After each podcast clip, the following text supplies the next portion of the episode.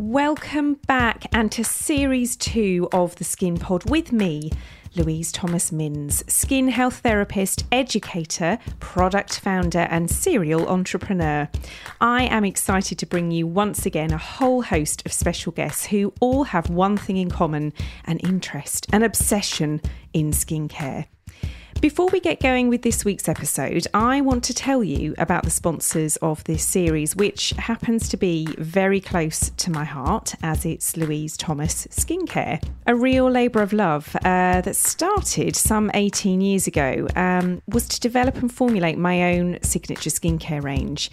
Seven years ago, I started this process, and earlier in 2022, I launched the first in the range, the cleanser. It's really been a tough ride to get to launch, with my vision being quite a simple one. Through my passion, expertise, and education, I aim to empower everybody to take control of their skin health. You can learn more about my mission and the products at louisethomasskincare.co.uk. And then I thought, well, maybe YouTube is a good platform for me to just kill some time on. Someone asked me how to do a smoky eye, and I thought, God, you know what? I could type it out, but actually, it'll just be easier and nicer if I film it. Well, let me have a pop. That seems fun. So I reckon our first check was something like 700 quid. And we were like, shit, that's a lot of money. That's a lot of money that we didn't even know that we could make. We loved that brand, we nurtured that brand, we really cared about it.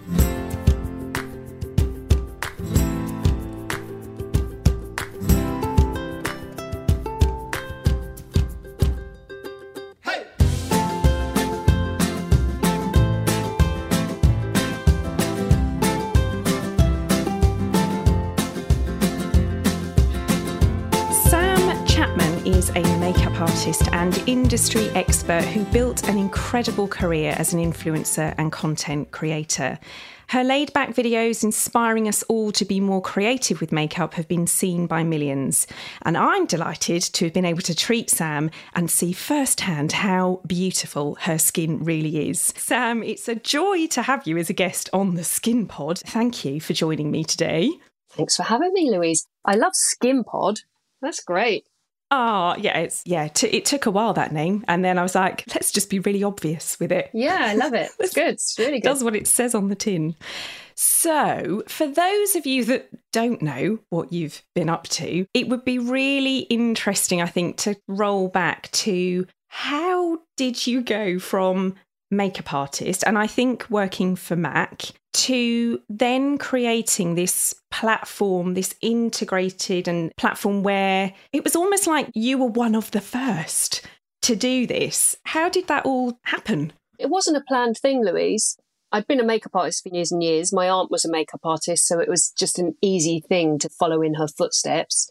I knew I wasn't very academic, so my choices were really limited. And back when I started doing makeup, it wasn't really a very well known profession. So there was a lot more opportunities for me in the sense that there was less people doing it. There was obviously less opportunities overall because there weren't so many makeup brands then or whatever. But I do remember Mac coming to the UK in the late 90s and thinking that I would really love to work there because it was such a great kind of happening place and everyone in there looked really cool. The things that you think when you're a teenager. So started working for Mac in the late 90s, I think, 98 or 99. And I worked there for, I think about on and off, five or six years, I think. But in the meantime, I was doing magazine work. And then I had Lily, who's now 17. And then I got pregnant again four years later with Olivia. By this time, I'd left Mac and was freelancing. I got to the point where I had to go on maternity leave and I just needed to do something because I had so much time on my hands while I was waiting for the baby to come, who's now, what, 13. Oh. And I know it's mad. And I had heard someone had said to me about actually, they mentioned podcasts to me way back then. Oh, so, wow. yeah, way back then, they said podcasts are going to be a thing. And so I started looking at the whole social media thing and I was very active on forums and stuff like that. I knew how the internet worked. And then I thought, well, maybe YouTube is a good platform for me to just kill some time on.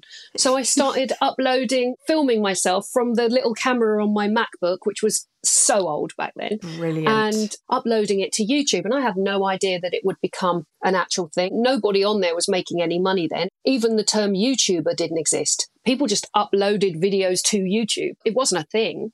I'm showing my age here as well. But I remember, was there something called MySpace back then at that point Yes. as well? Yes. And and there was people like literally making music in their bedrooms. That's right. And doing all those cliche things weren't there. And then and there was this platform that then you could just put it there. But there was no real end goal to it, was it? It was like, oh, this is cool. It's just a bit of technology where we can share stuff with your friends.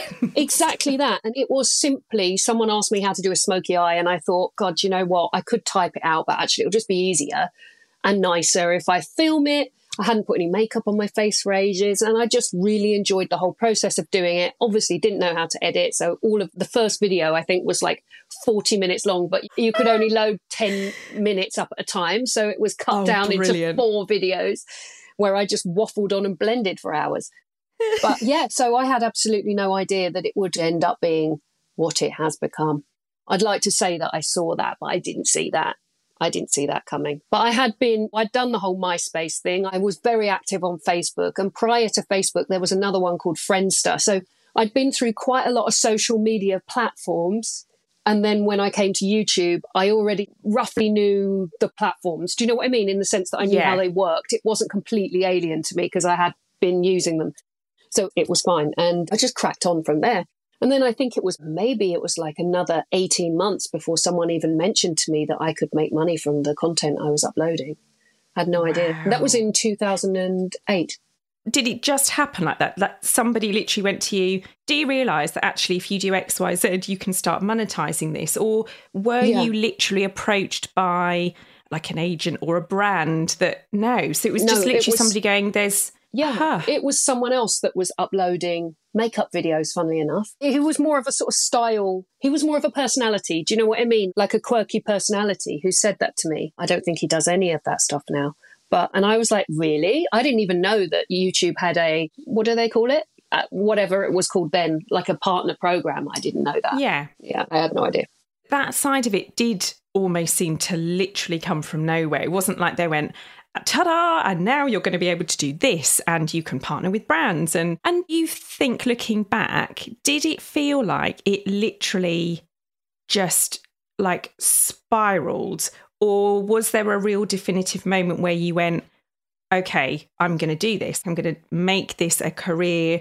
Or did it feel like it just almost you're in a band and you write your song and it's played on the radio and then bang, that's it. No. You're, you're out there. It wasn't like that, but I think other people's perception of it is that it was. but it wasn't at all like that. It was really, I was off having a baby and then I was doing freelance work on to actually make money and doing other jobs. And I also had a makeup school where I would teach makeup. And that was just a oh, thing Oh, I was doing exactly all that time ago. So it was just a thing that I was doing in my spare time because I enjoyed it. And then Nick started helping me with it. And when I say helping me, she wasn't actually helping me. She just was like, oh, well, let me have a pop. That seems fun. So it wasn't like, oh, we were working towards some big kind of scheme. We didn't know it was going to go where it went. And really, we didn't make any money, I don't think, for two years. And then I think when we finally did realize we could monetize it, and we monetized it, I reckon our first check was something like 700 quid. And we were like, shit, that's a lot of money. That's a lot of money that we didn't even know that we could make. So suddenly we were like, it's, we were on a roll. But really, I'm not on the platform YouTube. I pay for an account on YouTube, but I don't have an account that I do makeup on Yeah. anymore. So I don't really know how that works now. But back in the early days, and I say the early days, I mean four years into our career on YouTube, when suddenly social media did become a thing, and suddenly we were in a prime position to take advantage of having that audience who were really interested in what we said and at a point where we could actually push it out and make it into a business and make money and see that there was a clear path forwards. I don't think it works like that now. I don't think that's an option now. There may be ways. I mean, I'm sure there is a partner program, but I doubt that you're remunerated to the same degree that we were back then because they really wanted to incentivize everything because they wanted to get more people to upload their content and create stuff. And really, as YouTube has grown, it's pushed more towards TV and professional content now.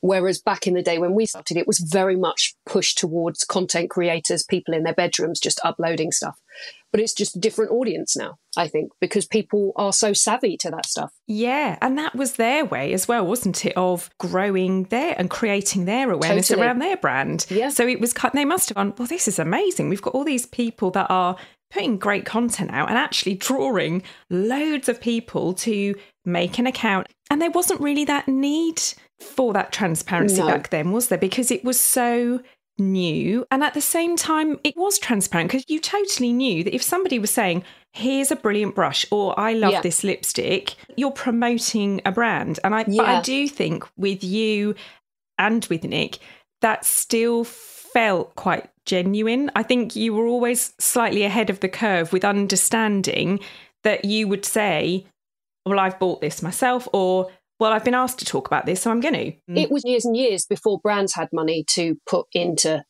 like, brand partnerships were so far down the line. I think maybe another two years down the line from when we actually started making money through YouTube.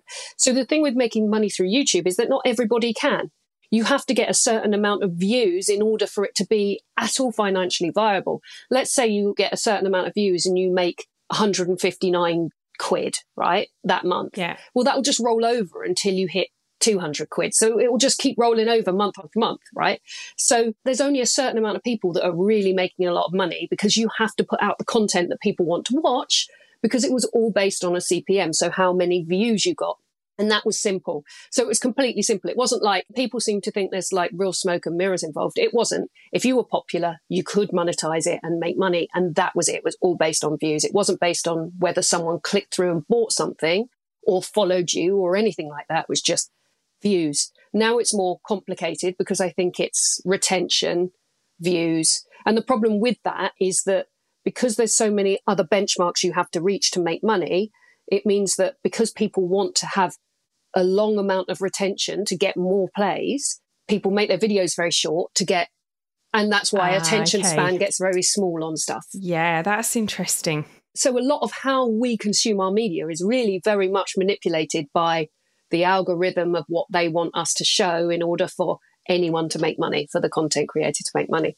But I think when brands came along that wanted to actually put money into it, so I remember our first job was with Avon was it our first job was with Chanel actually, and it was oh these. oh my goodness! I know, right? It was these tattoos, these like body tattoo things. Oh, I remember those. yeah, those. that was our first. Yeah. Co- I think we probably got paid fifty quid. It was, but it was like ah! that was like, oh but my god, we're working with Chanel. We don't care. And then, our, and then we had another one really early on, which was with Avon, where I had to dye my hair with these home dye kits. Which now that I'm 15 years older than that, I would never dream of doing because it's, you know what I mean? There's so much error for me to screw that up, Louise. But it was, I think that we quickly learned the jobs to pick and the jobs to turn down. And that was always something that Nick and I were really careful to do, which was if it's something you would spend your money on and it's something that's actually added value to the person that's watching, you know, i.e., I think they'll like it too, then that might be something that we would agree to promote. But we turn down so much stuff. Actually, that must be really difficult because when, on one hand, you know, you're first of all, you're making money out of yeah. it and you're probably being gifted stuff, which to start with was probably, I would be really excited about that. But then you must, as you say, almost get to a point where you're like, right, hang on, we can't just keep jumping because there's a niche, isn't there, with everything. Yeah. And I guess for you had your values and it must have been difficult at times to go, no, we're going to say no to that because that's not what we are about. And if we do that, we're going to be down a rabbit hole of something that we're not actually that into. It um, wasn't actually that difficult to turn stuff down because there was I'm going to sound like such an egotistical prick here, but but the, because there was a queue of people offering to pay us stuff, so we really were in a position to pick and choose the things that we really liked. It was like that doesn't really fit with what we're doing, or I don't really like that, or I don't like the ethics of this brand. It was very easy at that point to say no, and especially because I don't think, certainly not at that time, we weren't really that motivated by the money because we had way more than we'd ever had in our lives. Do you know what I mean? It wasn't a case. Yeah. We're probably not the best business people who would just go make the money. We were like, holy shit, we've just made more money than we would have done in a day, in a whole month. So, yeah, I think we were really careful, but I don't regret any of those choices at all. And actually, mm. I learned an awful lot from that. Let's say that when you're on YouTube and you're an influencer and everyone's 100% engaged, you have 100% power or star power or whatever, right? Every time you team up with a brand and they pay you to do something, you give away a little bit, a little percentage of that. A little bit of your shine yeah. rubs off every time you do it, whether you love that product or if you're someone else and you agree to do it and you don't love that product, you lose a little bit more of your shine, right?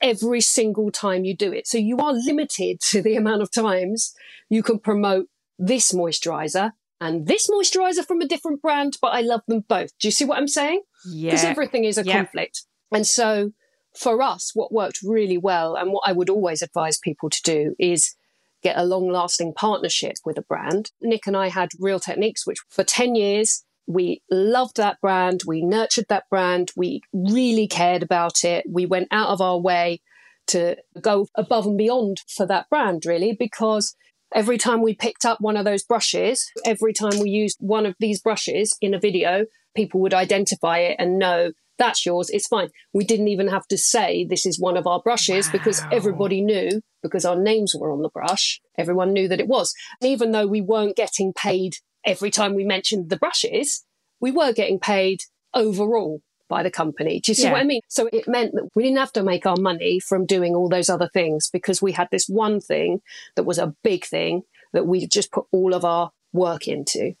And do you think that's where, I guess we are seeing this happen, but that's where social media is going to go? It's going to be more about using influencers or experts to have this longevity of a partnership so that they could say we're aligned with this person. They're they've bought into our values. There's a bit more exclusivity. They're not going to start bouncing off and saying yeah this brush is great. Oh but by the way I've used this brush as well do you think that's the way it's going, or do you feel it's going to fizzle out? I guess it will eventually, but understand what your thoughts are around that, really. I feel like all of those things will happen. I feel like the influencer as we know it now feels very dated to me. I'll click on, I'll see someone showing me their outfits, and I'm like, what's the added value here? You're just saying that I can go and buy this stuff, but I won't look like you in it because you don't look yeah. like you in it because this is filtered fuck. but that's just me because I know what really goes on. Yeah. But I think everyone knows what really goes on now. I think that you will see a drop off of that kind of really curated, edited influencer because if we wanted that, now there's just celebrities that do it online. So why yeah, wouldn't you just follow Holly Willoughby, who looks great in her clothes and her clothes are affordable and do you know what I mean? Yeah. Alison Hammond, for example, who's a perfect example of somebody who has always been real throughout her TV career and is still real as somebody online who crosses over as an influencer, I suppose, now, right? So I think that you will yeah. see the end of that really created and curated and sometimes it feels very shallow and hollow. I think that will fizzle out. I think any brands who are smart will team up with one person who has the right kind of ethic for them. Yeah, or credentials, or credentials or, whatever yeah, it is. Got, I think yeah. that whatever it is that you're looking for, you're really smart because just in the same way that for an influencer, a little bit of their shine goes every time you put your product into someone else's hands, no one believes that you haven't paid to put it in their hands, right? And yes, so yeah. it's really important that people build long relationships with people that can have credibility and trustworthiness and likability, I think. Yeah, absolutely. I think from my viewpoint, get frustrated and have got frustrated when you can just tell that somebody has literally decided, almost woken up and gone, I'm going to be an influencer. Yeah. And no doubt they've probably worked really hard. Oh my goodness, I'm sure you'll tell us that it's not all glamorous stuff, it's hard work 24 7 exhausting, I'm sure, no ability to switch off. But they've decided that's what they're going to do. And they'll go, I know, I'll do beauty or I'll do skincare. And then they'll proceed to teach everybody with no qualifications, mm. with no background. And I'm I've been around for 26 years, but I'm still learning. There is new research, there's new evidence, new science all day, every day. But yet these people have no, no, nothing behind them to actually back up what they're saying so that was always my frustration with that and it's powerful. Clients would listen. They would come in and go, Yeah, but I'm using that because such and such said. And I'm like, Oh, yes, but they haven't seen your skin. And so it's frustrating, but I do think that is starting to get a bit better because the viewer, the consumer, as you said, thankfully, they're wise to it and they're understanding that, oh, hang on a minute, yeah, I like her, but actually she doesn't really know what she's talking about. So there is a bit of a transfer as well, I think, isn't there, with influencers that are actually now experts, that are doctors or dentists, that are qualified to talk about what they're talking about. I'm just going to interrupt your listening there for a few minutes because I am so excited, beyond excited, to let you know that we have managed to launch our second product in the Louise Thomas skincare range. If you hang on all the way to the end and the fly on the wall section, you'll hear a little bit more about this journey and then you'll understand it's been quite that journey. So, let me tell you a bit about the hydrator. Well, it is a hybrid moisturizer giving you 365 days of luminosity to your skin. And when I say hybrid, what I mean by that is that it has some really beautiful, almost serum like actives within your moisturizer, making it a great product, a cost effective way of delivering really nice uh, botanicals and active ingredients to your skin, coupled with some great hydration. It's a 24 hour cream, so you can use it morning and evening. You will, of course, need to put your sunscreen over the top in the morning. And it contains Tasman pepperberry, which is protecting, calming, and great for sensitized skin. I've also chosen a really superior form of vitamin C, which offers exceptional absorption, resulting in radiance and a brighter complexion. And of course, like the cleanser, it's developed with our unique moisturizing complex that means that when you use this, it supports that all important lipid barrier that I am in, obsessed with as a skin health expert and always talking to my clients about. We need to build and replace those amazing barrier lipids for the skin to be able to thrive and function. We're really proud that this product is made in the UK and it's also vegan friendly too. So if you're a vegan, you're going to love it. You can shop the hydrator at louisethomasskincare.co.uk. Just touching on that, talking about the exhaustion side of it, were there times at the real height where you felt like you were burning out, you couldn't switch off, you were pressured to, I've got to do content? Like what am i going to film today? Yeah definitely. It was what 12 year career? I went through all of the emotions. Of course there was also personal life. And the thing with the social media is that it is a 24 7 job because when the UK is asleep, the US is awake or someone else is awake and wants their questions answered. And I've always been, and Nick, we've always been quite diligent trying to answer questions. And I would put the questions ahead of the questions that people in my family would ask. So it took a long time. Now I don't necessarily answer them. Sometimes I don't work in social media as such. So even though I still have a following, it's not my job at the moment. And so I'm just like, do you know what? There's millions of people that will answer this for you. And so if it's an easy one to answer, I'll do it. But you have to put those boundaries in there to protect yourself. There was times that I had a consultation for a nose job, which I never did, but that was just because people told me that I needed one. Do you know what I mean? Which it sounds ridiculous because if you know me, it's so hard to think that I would ever be really particularly swayed by that. But in the early days, I wasn't used to looking at myself on camera. And so actually the strength that I have now has grown out of that place. It wasn't there initially. And there was times when I was having to fake that I was okay when I really wasn't. There was a period of probably, I would say, four years where I had really pretty bad anxiety and then depression. And it wasn't like that was that didn't come about because I was doing social media. I always had all those things were always there, just waiting to pop up. But social media didn't help the situation because people don't want to watch someone be depressed. They want to watch bubbly and they want to feel good. And you feel inclined to mask it because that's what people want to see. Those were the times that were difficult. But then there were so many positive times. There were so many great connections and it's easy to focus on the negatives. But my God, overall, overall, 97% a wonderful experience that was life changing for me. and has said about connections there, I'm sure has probably brought you some amazing true friends, hopefully people that you're still in contact yeah. with that maybe you would never have met had you not done that. Ah, oh, yeah, I think it's small amount that I do. And I've always been somebody, I love this stuff. I've no issue with get me in front of a camera. I'm like, yeah, I'll do it, hands up. Always been a show off, love it. But I choose to portray and use social media as a positive, upbeat place. But the downside to that, and I'm not saying that I'm not poo pooing anybody with true mental health issues, is that friends or family will look at social and go, oh, she's all right, she's doing that and you must have got that as well. They actually don't bother to call you and go, how are you? Are you all right? Because they've gone, oh, she's fine. She's just uploaded a video on Instagram, so she must be all right. But you can see how that would turn into, as you say, people masking because it's like jazz hands, everything's fine. But actually, do you know what I could do with the chat right now? But people are so used to just looking on social at how you are, as opposed of to. Course. And I think I'm very lucky because my closest friends do not work in social media and I don't get to see them that much. And so when they did see me during that period, they were all really worried about how thin I'd got because they've known me forever and I've never been like that. So they were like, and you don't see yourself at all.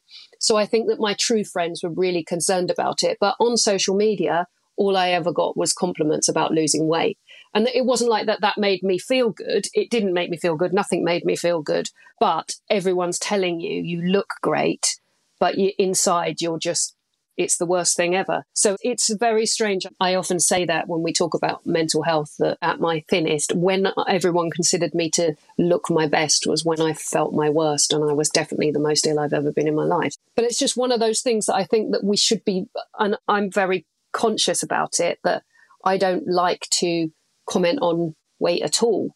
People would tell me when I put on weight, they'd tell me when I lost weight. I'm supposed to be happy when you tell me that I've lost weight. I'm not happy either way because actually I'm here talking about makeup and I didn't invite that conversation. And I understand that frequently that stuff comes from a really nice place. And sometimes it doesn't, but a lot of the time it does. But I just think that I'm really happy that social media is addressing the fact that those things actually aren't okay. And social media is now has now got so much better with being a positive place to be if you're anything other than a size zero. Yeah, yeah, a lot more. Again, goes back to being accepting but authentic as well, and just, yeah, really transparent thankfully i cannot have you on the this podcast without of course talking about makeup so of which i am rubbish at i can remember the tiny little bit that i did at college as part of my beauty therapy course and remember literally hating every single second of it. I'm going to pick your brains if that's yeah, all right. Course. But so uh, most of my target market is mid 30s upwards. However, just in case there's a smattering of younger people listening, it would be really nice if you could give us some sort of quick tips or any kind of bits of advice along the way for those sort of different age groups. So anything in your 20s, 30s, 40s, and 50s if there were like things that you just don't ever do that or do make sure you do that when it comes to makeup because for me it's very much skin focused and it's about I don't want to look like I'm wearing makeup, but of course you want to be the best version of yourself. But I also get stuck with, oh, I can't do that now. I'm nearly 45. I can't try that. And then I don't do it because I just would make a mess. I personally think that a lot of the advice is the same advice depending whatever age you are. My number one piece of advice would be to sort your skincare out. And I'm not just saying that because I'm on here. Well I'm absolutely hopeless with skincare, which is why I come to you. But it makes it so much easier for me as a makeup artist to work with somebody who's really worked on their skin. And yeah. it makes it easier for you at home if you don't have a makeup artist to work products over the top. My second top tip, so let's start from the ground up Second top tip is to make sure you're wearing a foundation that's suitable for your skin type. So if you've got oily skin and you want the foundation to look matte, pick a mattifying foundation. Make sure you're picking correct foundation for you. It may be that you have an oily skin, but you still want a dewy finish. That's fine. There's foundations for that as well. But there is a foundation for whatever finish you want. Don't just pick the foundation because it looked good on your friend. Like everyone loves Estee Lauder Double Wear, but that yeah. is a very heavy foundation. It's not for everyone, but everybody love. Well, everyone wears it. Doesn't mean they love it. They just it's just inherited from your grand to your mum to you kind of thing. And on some people, it's incredible, but not on everyone. Yeah, it's really tough to get off. Let me tell you, I've thrown towels yes. away because of yes. that stuff. because totally. of that stuff. But I was also just thinking about when you choose a foundation. See, I would also, it's just obviously the colour is important, but it's just got to be about the colour. But actually, I wouldn't necessarily think stupidly about, of, yeah, of course you need to think about are you dry skin, totally. are you oily? What kind of finish do you want? I mean, often a really good way to tell is that quite often you'll look at the bottle of a foundation and it will have frosted glass. If it's got frosted glass, most of the time it's matte or semi matte. And if it's got ah. clear glass, a lot of the time it might be more of a dewy finish. well, that's a little gem. Brilliant. If you can't tell, have a look at the glass and that's something that not all the time, but 90% of the time, that's the way it is. So other things, other tips. I'm really careful with putting restrictions on people depending on their age because everybody's face is different. I can't see everyone's face. It's going to be yeah. completely different depending on who you are. Some people say don't wear shimmery eye shadows if you're of a certain age and you've got crepiness in your eyelids, but you might have perfectly great eyelids that you want to put shimmer on. I'm really careful about rules.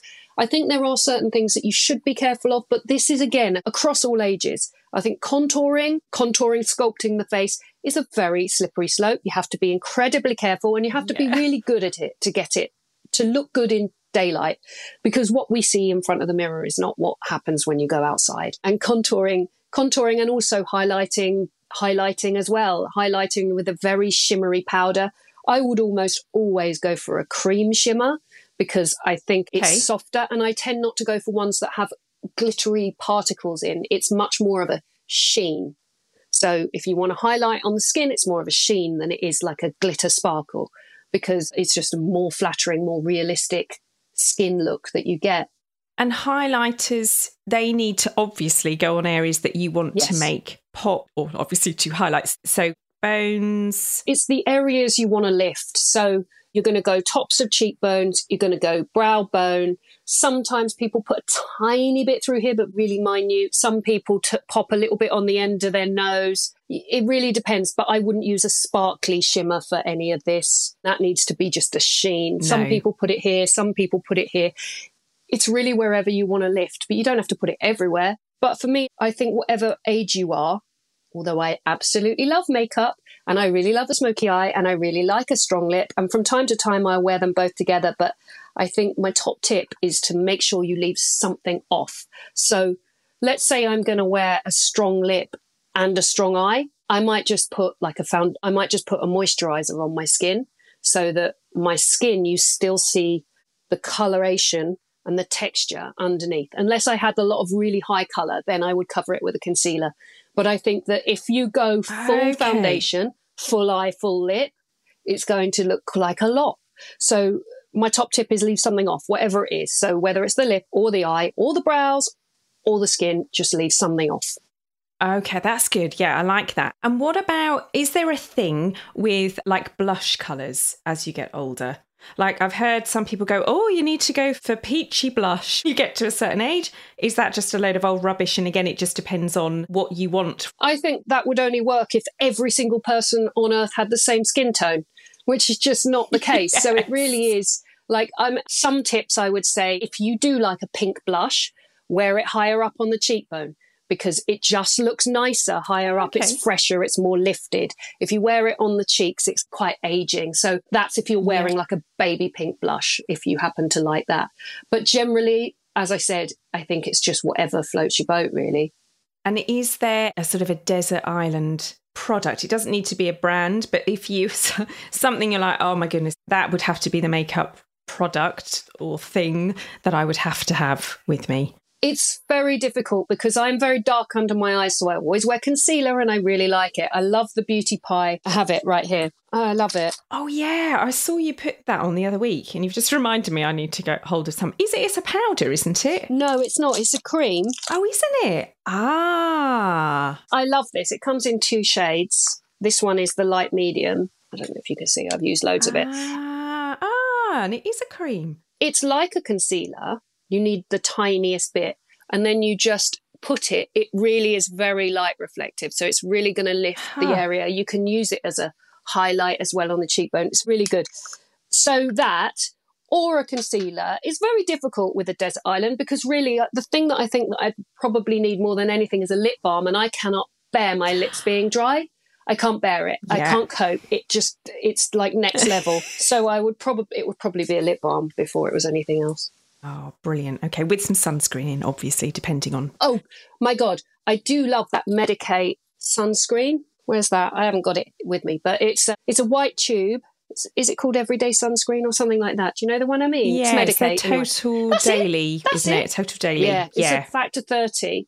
I mean, I have very dry skin, but I just, it gives me a really nice sheen as well as yeah, being an SPF. Sits. I'm mad on it. It's almost like a really good primer, isn't it? Beautiful. Yeah, it's good. It is good we've pulled it back to skincare, which is brilliant. So, one thing that I always ask everybody, I'm fascinated by people's kind of rituals or anything they observed growing up that kind of your mum did. So my mum, I can remember her. It was obviously quite expensive this cream, and I think we used to buy it for sort of Christmas or birthdays.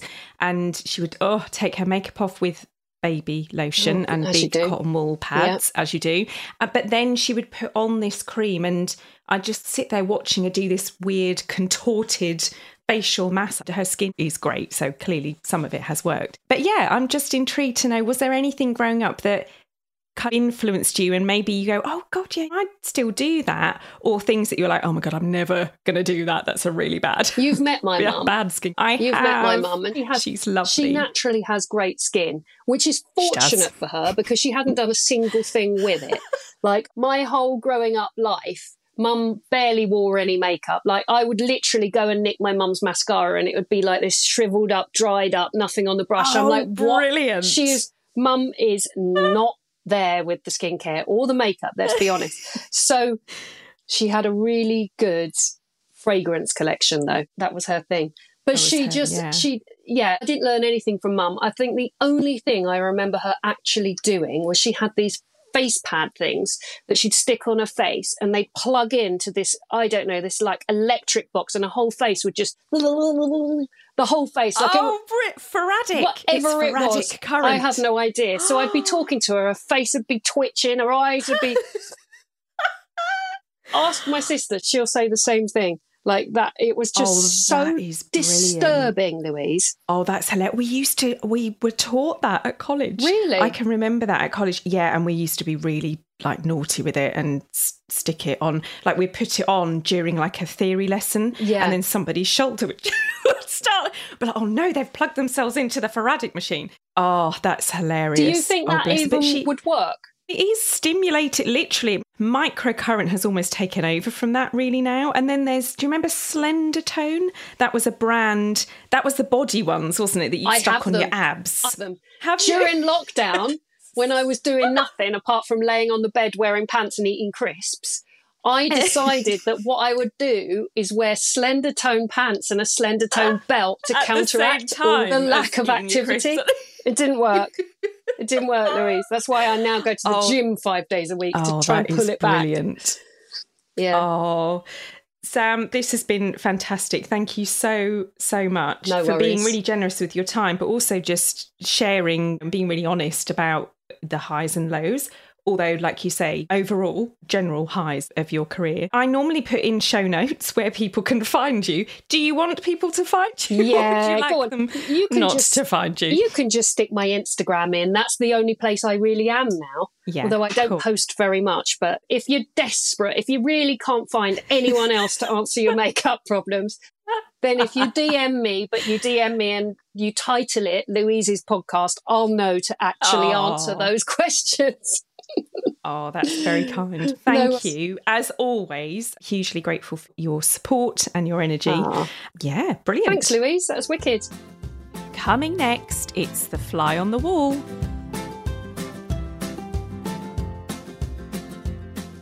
Oh, Emma, it is lovely to, to uh, chat to you. And this is this is nice because it's been a little while since we've caught up about your skin health journey. Anyway, so um, but just thinking back, when you first yes. came to see me, I'm trying to think of what was that reasoning was was there what were we trying to treat back there in terms of you know anything that you were trying to get on top of and that we were working towards oh my gosh now you're asking Hang on, remember, I've got menopause brain now. All right, so. Well, you've given us a little bit of an indicator there as to your age, so, which is well, useful as well for people listening.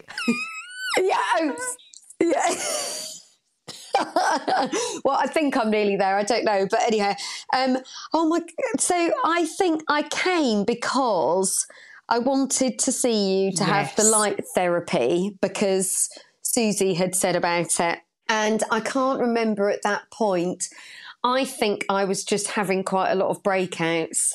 Yeah, I I think I remember that your skin, yeah, was it was quite stressed, wasn't it? And and you were getting quite a lot of sort of cystic outbreaks yes, yeah. along the jawline. And there is a, I think, with you as well, when you're tired and when you're stressed, some people it shows in their skin in terms mm. of that sort of lack of oxygen. So I, mm. I, remember chatting to you about that and saying that yeah. that was another thing that the LED light therapy would really help with because it's almost like plugging your cells in, it's recharging your skin cells and energizing them.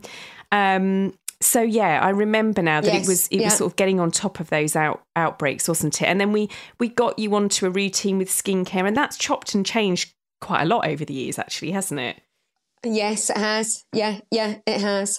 And I do think my skin, as much as I'm probably entering a new phase, I do think largely we've got completely on top of it because actually you're right thinking back it was i was having quite a lot of spots and a lot of outbreaks and actually i don't have that now. I might, like all of us, if you get a bit run down, or uh, you know, I'll have some odd bits that will come up, and I'll have a phase, but nothing like it used to be. And in fact, look, so much so I've forgotten that that was actually the reason why. But there was there was a lot. Yeah, yeah, it was a lot all going on on my face. So yeah. Oh well, well, I mean that's yeah, that's a, that's a huge positive. And and so in terms of what's happening at the moment, Emma, I know you've you've had a you've been away recently, so you've had a flight and you've had a changing mm. kind of climate as well. But if we were to put that aside, what's your kind of routine with your skin morning and night? Are you are you sort of dipping in and out of things or are you using the same things morning and night at the moment kind of coming into the winter here in the uk still um, sticking to the same. I mean i think we briefly spoke didn't we? So i've mixed it up a tiny bit and i've got the new fabulous um, louise thomas uh, skincare yeah, yeah, shameless plug, which is this whole podcast is shamelessly so plugging. I've got that for the evening, the nourishing cream. But um, so I still do in the morning cleanse. I use a serum, vitamin C serum. Then I use eye cream, obviously the eye cream too. And it, oh, so yeah. I use a day, I use an eye cream. Then I follow it with, um, and you'll remember, I'm hopeless at remembering all the names, but um, I'll, I'll use a daytime cream with a factor 30 in it. So yes. that's my daytime. Yeah. And then in the evening, I'll then double cleanse, always double cleanse. I don't think I used to do that till I met you. And even my husband used to say to me, You're not washing your face enough. And I, and and even he said that. And so Brilliant. double cleansing, I think, has sorted my life out a bit more actually. And then um, so double cleanse. Then I what do I do in the evening? And then another evening eye cream and then an evening nourishing cream on overnight and sometimes because retinol yeah. sometimes I get the spots around my nose and it can be a bit tricky. So it depends how brave or whether I feel I need it. But most of the time I'll stick to that. I don't put a serum on overnight. Yeah, no, that and that's very true with you because there was definitely you know, we we sort of wanted to dip our toe into retinol, didn't we? But it took mm. us quite a while to find the right yeah. molecule for you. And this goes back to, you know, it's calmed down a little bit if I'm honest, but there was a there was a phase where everybody was going nuts with retinol and whether yeah. they needed it or not everybody wanted to use it and i get mm. it because it's you know it has so much amazing clinical data it's well proven in its effects but it isn't for everybody or you just mm-hmm. have to mm-hmm. spend a bit of time finding that right formulation and i think for you it was that it was not necessarily the actual you know the retinol molecule or the derivative that was causing the issue it was kind of what it was housed in so I think for you, it's still very relevant because it brings about that repair, that regeneration, that rejuvenation. But but you're right. With you, it's about let's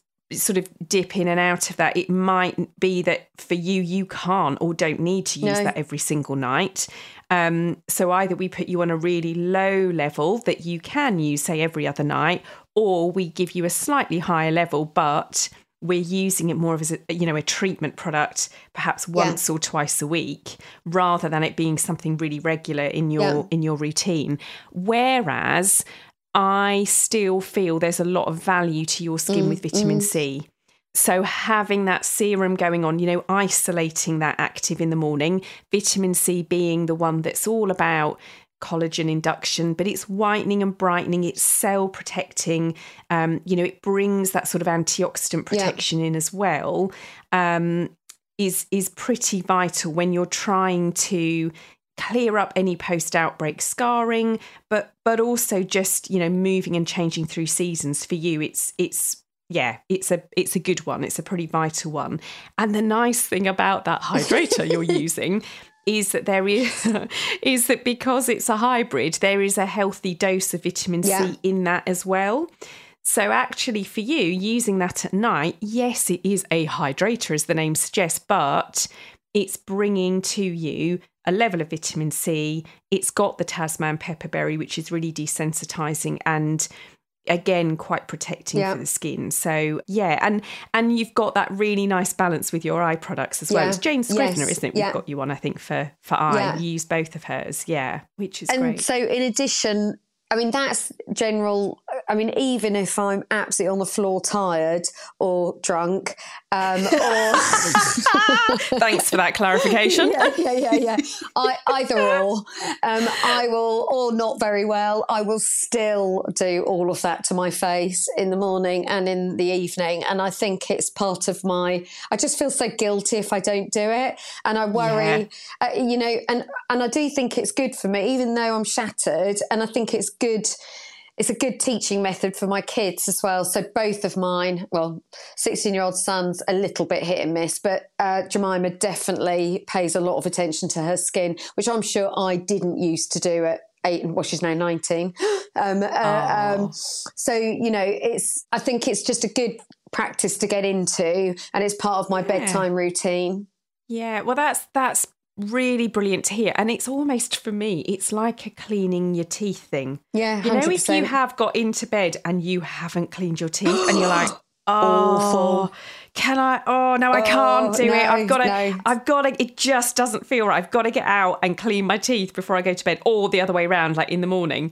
Um, yeah. So, so that's really good. If it just if it feels a bit uncomfortable that you haven't done your routine, then then that's brilliant and especially you know if we if we bring it back to the very basic levels of the fact that you know if you want to coin it self-care well yes it is that but mm, it is about just giving you know there's something wrong if you can't give yourself 2 to 5 minutes morning and night. It doesn't have to be complicated. It can be yeah. but um, you're right. You you owe that to yourself. Don't need to do that. So yeah 100%. do you are you um because we got you also i think this was during the pandemic wasn't it during those lockdowns? We got you using a home led device as well. Are you are you using that as much and doing weekly treatments or not so much?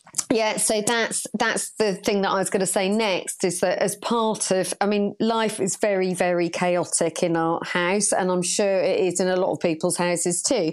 Um, but trying to eke some time out to do anything where it's just for me is quite hard. Um, so the light treat, the LED light gets used. I think I say this to you a lot when I saw you last. It gets used by everyone in the house. Um, and even my husband. And ah, um, brilliant! I know, and I and it's part of that. It's probably only once a week.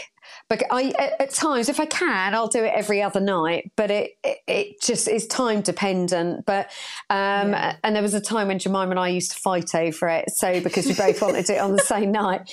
But um, I think really I try and do it once a week, and that's when I will then do a nice double cleanse, a different cleanser. Then I'll use, you know, and, and I'll mix it up a bit, and then I'll do an exfoliate, and and, and then I'll do the Jane Scrivener mask, um, and then I'll do some face light, and I and I love it because I put the face light on, and I just have 10 minutes, I put some really good chill tunes on and I lay on the bed and it makes me stop. I mean, Jemima actually, she multitasks when she does hers, she'll be doing whatever, but I make sure I zone out for 10 minutes. Yeah, so it's mega. Good. I love it. I'd be lost without it. I would always buy another one. Um, and I wasn't quite sure whether that's still the best on the market or whatever, but I still use it and I, yeah, and I love it.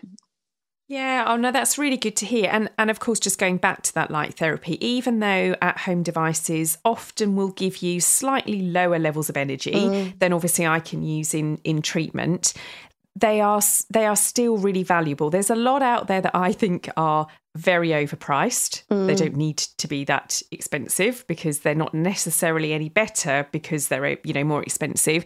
And there are of course, mm. you know, mm. you've got the other end of the scale where actually they're not isolating the the wavelengths of light that are truly beneficial to skin. So, so you know, it is one of those things that you do need to get a little bit of advice around yeah, which one to yeah. go for.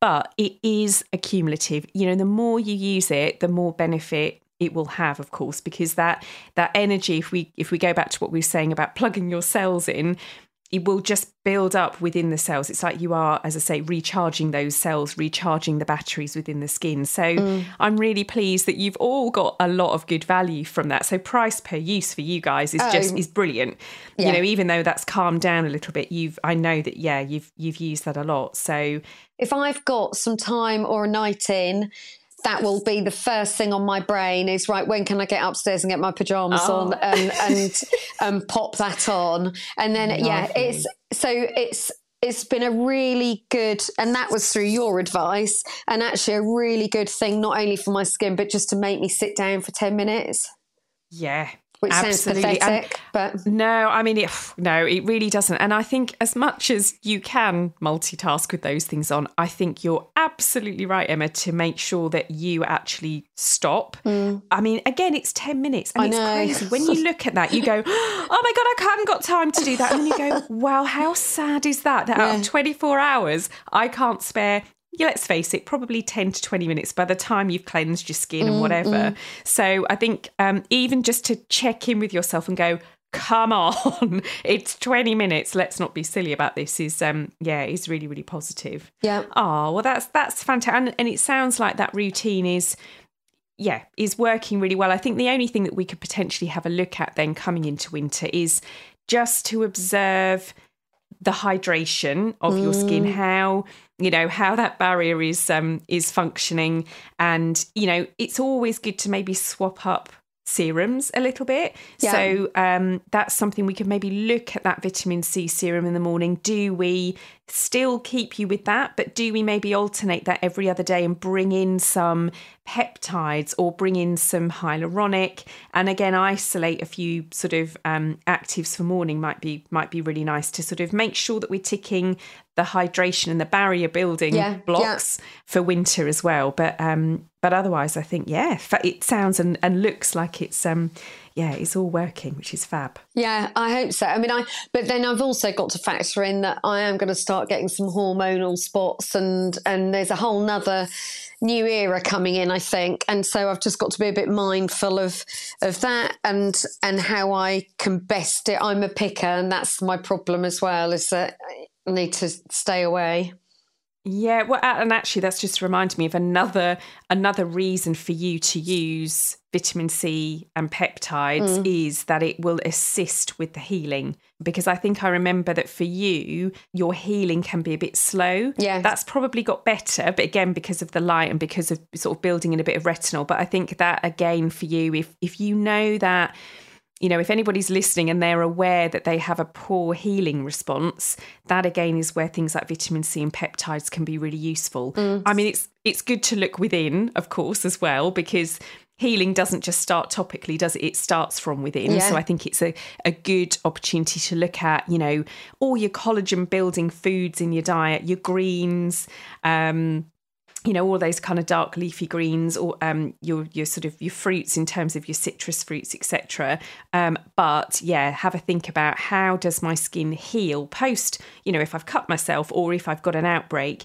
and then that will also help determine those actives that um, would be good topically as well. Yeah i think oh and the other thing i was going to say actually is i used to have some age spots on my face and since you know since i don't it's obviously a combination of everything that i've used over the years which has been a while now, isn't it, Louise? You know, but yeah. but and the light therapy as well that I have at home, or if I've come in and seen you, I haven't got them anymore, and um, that's brilliant. It's incredible because I think this got brought up in a conversation with a group of my friends who I couldn't make the dinner the other night, and they were all saying, "Is it worth treating age spots?" And if I was there, I'd have said a billion percent do whatever I'm doing because they they've they've gone. I had some on my nose. I you know, and it has definitely whatever. I don't know. You you tell me. I don't know what it is that makes them disappear. Yeah, I mean, do you know what that and that is really um that's really good to hear because pigment is really hard to treat and mm. you have to be very honest with your approach with pigment because depending on what's caused it, if it's a systemic reason and it's, you know, melanin as a substance, the, the stuff that turns your changes the colour of your skin is really heavy. So if that leaks down into the dermis, that's really hard. It's yeah. not game over, but it's it's pretty much game over. It's really, really tough to treat. But if you're talking about that more superficial sun induced stuff, mm, then it is about how can we prevent it from getting any worse? Well, that's to do with sun exposure and SPF, etc. Mm. But also being realistic with it's not going to go overnight, but consistency, which is what you've been doing, yeah. is key. Yeah. So that combination of light, of actives, of sun care, and that regular routine you were talking about, there is a very, very good chance that you can you know, reverse that and soften that and lift that. Mm, mm. And of course, we could go further in treatment. You know, we could do quite deep peels, we could build retinol into the peels, we could do microneedling, we could do intense course of light. So it's not all lost, but I think you've just got to be really realistic with that. But it, that's great to hear that you've noticed that um, improvement. That's fab. Yeah, no, it really has. So yeah, so uh, not much to complain about other than just I've had got a bit of a cold. So um, it, yeah, I've got a few, a couple of spots, but that's it. It's kind of generally yeah. pretty good. Fantastic. Oh, thanks so much for talk- talking to me, Emma. I really appreciate it. Pleasure. Thank you so much to Sam for today's conversation and to all of my guests for series two.